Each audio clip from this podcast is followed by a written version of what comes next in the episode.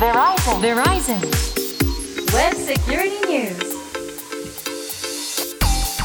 Web Security News 通信技術企業世界最大手の一つベライゾンがグローバルな視点からインターネットセキュリティ、ウェブセキュリティの今を伝えるプログラムです。お話を伺うのはこの方。ベライゾンジャパンの森マークです。よろしくお願いします。はい、ベライゾンジャパンソリューションズエグゼクティブセキュリティの森マークさんです。よろしくお願いします。お願いします。そして進行は私ちぐさです。さあマークさん、今回のウェブセキュリティニュースはどんな内容でしょうか？はい、今回は最近目に留まったニュース記事をいくつかピックアップして見ていきたいと思っています。はい、最近もいろんなニュースありましたね。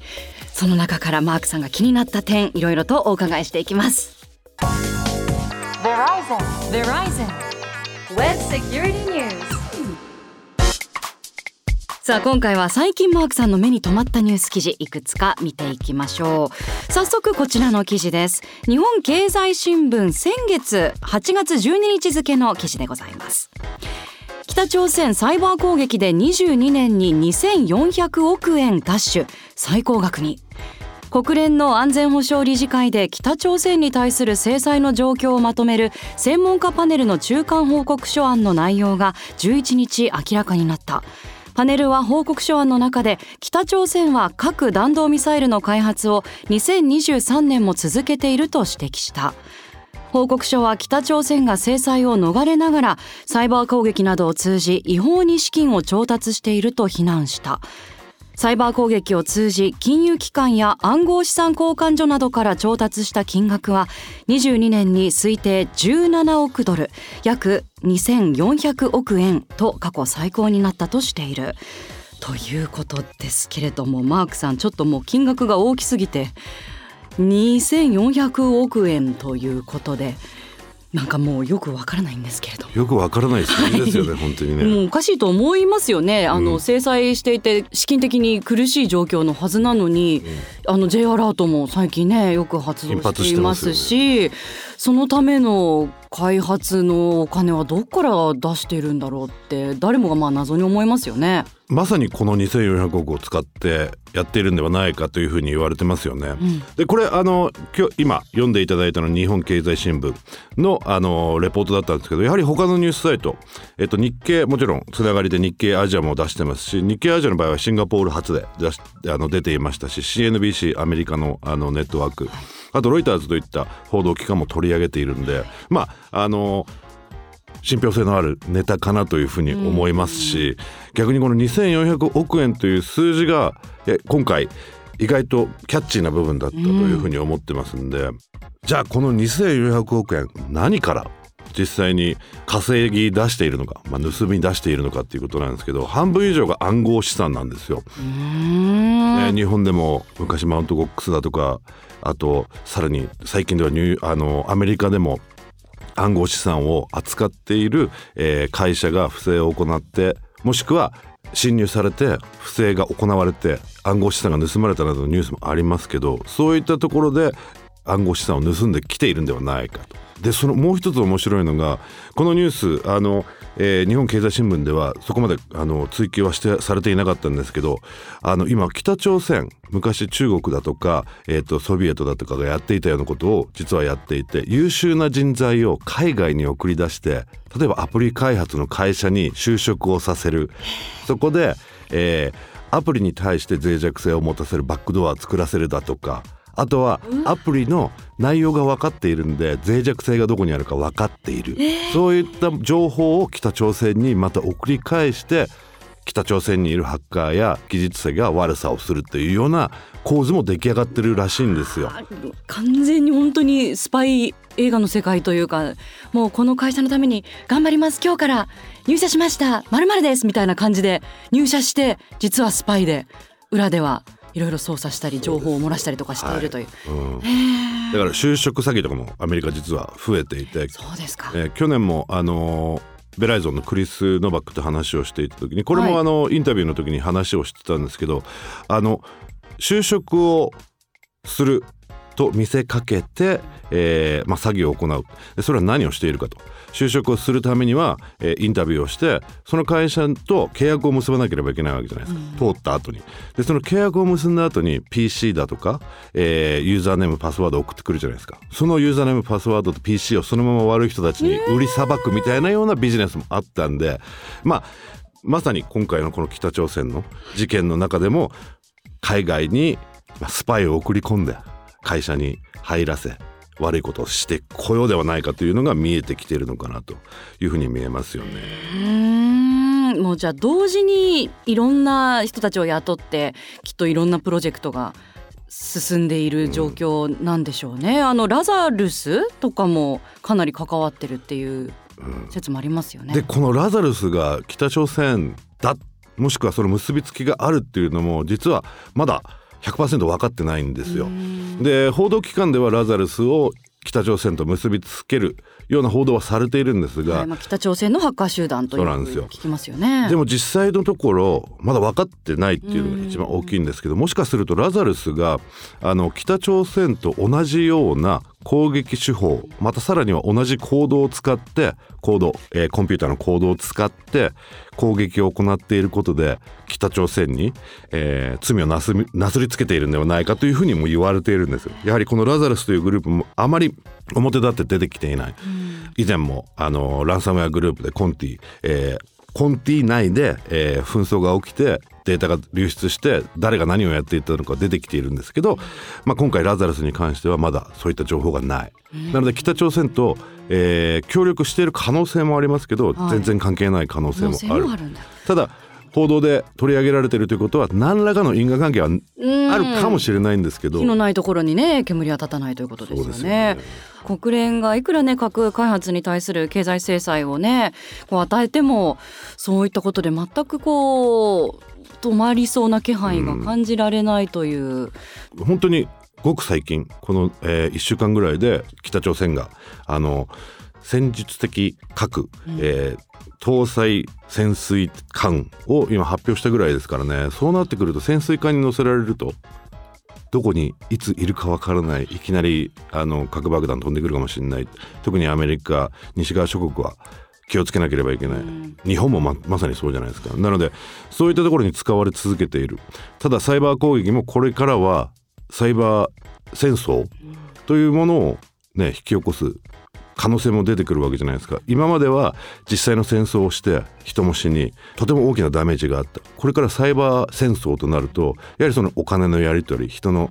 命ではなく秘密の情報のやり取りによって戦争が行われることもあるんで、北朝鮮はそこに向けて行ってるんではないかなというふうに思いますよね。はい、もうそういった意味で本当に各国セキュリティへの対策は万全にしなくてはならないというところだと思いますが、続いてこんな記事がございます。同じく日本経済新聞からです。8月29日付の記事です。トレンドマイクロ、非 IT 職をサイバー人材へ、倍率100倍有給インターンで裾野広げるという記事ですが、トレンドマイクロ社といえばウイルスバスターとかで有名な会社ですよね。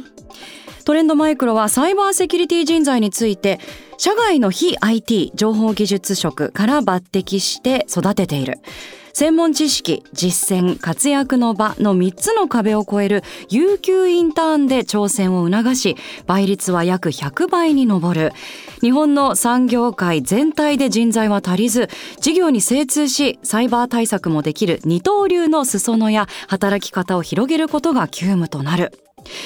こちらサイバーセキュリティ人材の育成という課題の記事ですが、マークさん、この記事によると変貌のきっかけはトレンドマイクロが2017年に始めた社会人インターン、年360万円の有給で、異例なのは応募者の条件を非 IT 職に絞り経験者の奪い合いから一線を画したとのことです。画期的なね、これ頭いいと思いますよね。すごいですよね。セキュリティや IT をやりたいと思ってた、でもやはり日本の企業であれば日本の会社のルールにのっとってやらなければいけない。でそこで専門性が生まれない部分があるわけじゃないですか。でそれを逆手にとってこういうことをやっていく。特にトレンドマイクロも今実はトレンドマイクロって世界中で見ても日本が一番大きなマーケットなんですよ。なので日本に集中して日本でいろいろできる会社になってきてると。なのでそういった意味ではこういう人を育てていく、またさらには有給インターン、社会人インターンね、そうなってくるとやはり20代例えば後半になってもね、お金がもらえるとなると移りやすくなってくるじゃないですか。だからそういった人たち、やる気のある人たちを集めて、で競争率が100倍となってくるといい人たちがいっぱい選べるはずなんで、そういった人たちを育てながらやはり技術的なところももちろん必要だけど、じゃあ技術的じゃないところでどういうふうにサイバーセキュリティを考えていくか、どういうふうに実践していくかということを全てトレンドマイクロの方でトレーニングしていくというのはすごくいいアイディアだなというふうに思いますよね。サイバーセキュリティ人材の育成っていうのは、各企業がね目下追われているセキュリティ対策と、同時進行でね常に並行して行っていかなくてはならない大切な課題ですよね。で各企業がセキュリティに強くなると、ひいては日本の国としての強さにもなってくるわけじゃないですか。ちなみにマークさん、サイバーセキュリティの認定資格っていうのも最近は増えてきているんですよね。そうですね、前から実はたくさんあるんですけど、その中でやはり全般的な、資格として、皆さん、認知されているのが CISSP セキュリティプロフェッショナル認定資格制度というのがあります、はい、でこれは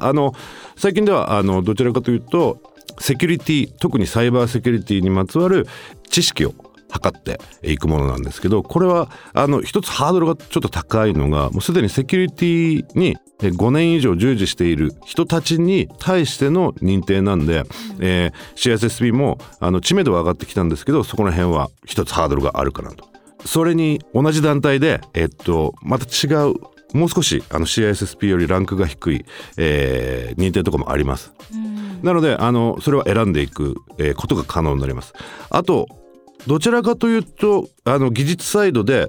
重宝される、もしくは有用なのがサンズインスティテュートという会社が出している資格認定なんですけど、これはもう少しハンズオンの認定で、例えばエシカルハッキングの一連の教材を出していて、そこでトレーニングを受けることによって実際にエシカルハッキングってどうやってやるのかっていうことまで教えてくれるんで、例えばその授業を受けるときに、PC を持っていて、複数の OS がありで、こういった、ツールをダウンロードしてきて、授業に挑んでください、でその最後にテストを行いますというようなこともやってるんで、そこ実はサンズもいくつか資格を取っていくと通常の大学で教わるものぐらいいい情報が入ってくる、で例えば実際にセキュリティの中で、技術的なことをやっている人間の中ではやはりサンズの認定を持っている方が CISSP などの全般的なものよりは理解しやすい、この人セキュリティやってたなっていうのも見えるんで、サンズは意外とおすすめですね。やっぱでも今後どんどんセキュリティに関するお仕事っていうのは需要は絶対に増えていきますし、必ずそういった資格はね生きてくる資格になりますよね、特に日本の場合だったら資格を持っているっていうことが一つ相手に対して私はこういうことをしてきましたって表示になるわけじゃないですか、なのでそういった意味ではとてもいい、制度なのかなというふうに思いますし、日本国内でそれをやるんであればとても有用性のあるものかなと。マークさんはもう今は下の世代を育てる側の人間でもいらっしゃると思うんですけど、サイバーセキュリティ向いてる方とかぜひおすすめしたい方ってどういう方ですか？サイバーセキュリティ向いてる人は誰でも向いてると思うんですよね。やはり何が一番重要かっていうと探求心みたいなところが大きいのかなと。でどんな仕事をやっててもその仕事をもう少し知りたいっていうのがあるわけじゃないですか。でもサイバーセキュリティっていうのは生で敵と味方が現れるところだなっていうふうに思うんですよ。日々やってる作業の中ではあんまり見えないかもしれないですけど、実際に攻撃をされて自分は守んなきゃいけないわけじゃないですか。なのでそういったところが面白いと。で私の2つ前の会社の時の上司がゲーム会社の出身の人で、やはりそのゲームっていうもの、ゲーム性っていうものをセキュリティに取り込まなければいけないっていうのがあって、ゲームっていうのは敵がいて味方がいて RPG にしてもシューティングにしてもいるわけじゃないですか。じゃあその敵がどういうふうに攻撃をしてくるかっていうことを理解すると攻撃も防御もしやすくなるっていうところがあるんで、そういったところの考えも必要になってくると。あとはゲーム理論ゲームセオリーを使っていくとまたさらにいろいろ見えてくる。でこのゲーム理論も結局社会的なところから自然界見ていくところから何が起きてどういう風になっていくかということをフォローしていくような理論になっているんで、そういったところもすごく面白いなと。で少しでもこういうところに興味を持っている人、逆にねゲームが好きな人、じゃあそれをセキュリティに変えてみる。じゃあ自分が攻撃されてる側なら自分が持ってるツールを何を使って守っていくかっていうことを毎回ゲームで考えてるわけじゃないですか。まさに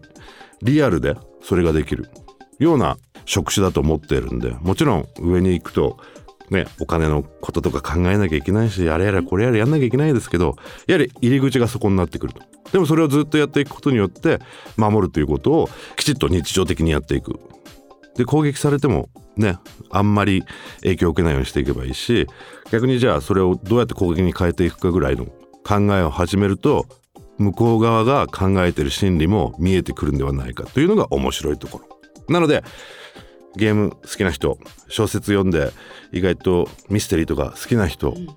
コンピューターのこと好きだし IT のことも興味ある、またネットワークにも興味あるみたいなところもセキュリティっていうのは一つ考える道ではないかなというふうに思いますね。ありがとうございます。前回もねマークさんやっぱサイバーセキュリティのお仕事って企業を守る本当にキーになってくる要の一つのお仕事なので、やりがいは十分というお話もありましたし、ぜひ興味のある方どんどんチャレンジしていただきたいですね。お待ちしております。Web Security News。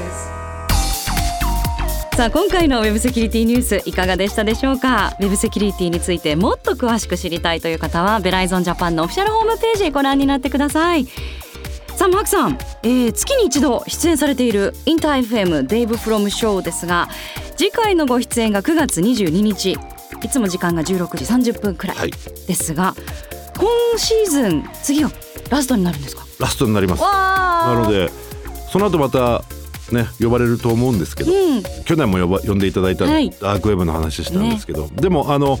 今回も、いろいろお話が できたし、最後の、デイブフロムの出演もどういったトピックにしていこうかなっていうのは一つまだ決めてないんで、ぜひぜひ聞いていただければと思います。多分面白いトピックを拾ってきますので、ね、またポッドキャストとは違うライブ感をねお楽しみいただけますので、ぜひインター FM9 月22日16時30分頃チェックしていただきたいと思います。お願いします。ウェブセキュリティニュースお届けしたのはベライゾンジャパンの森マークとちぐさでした。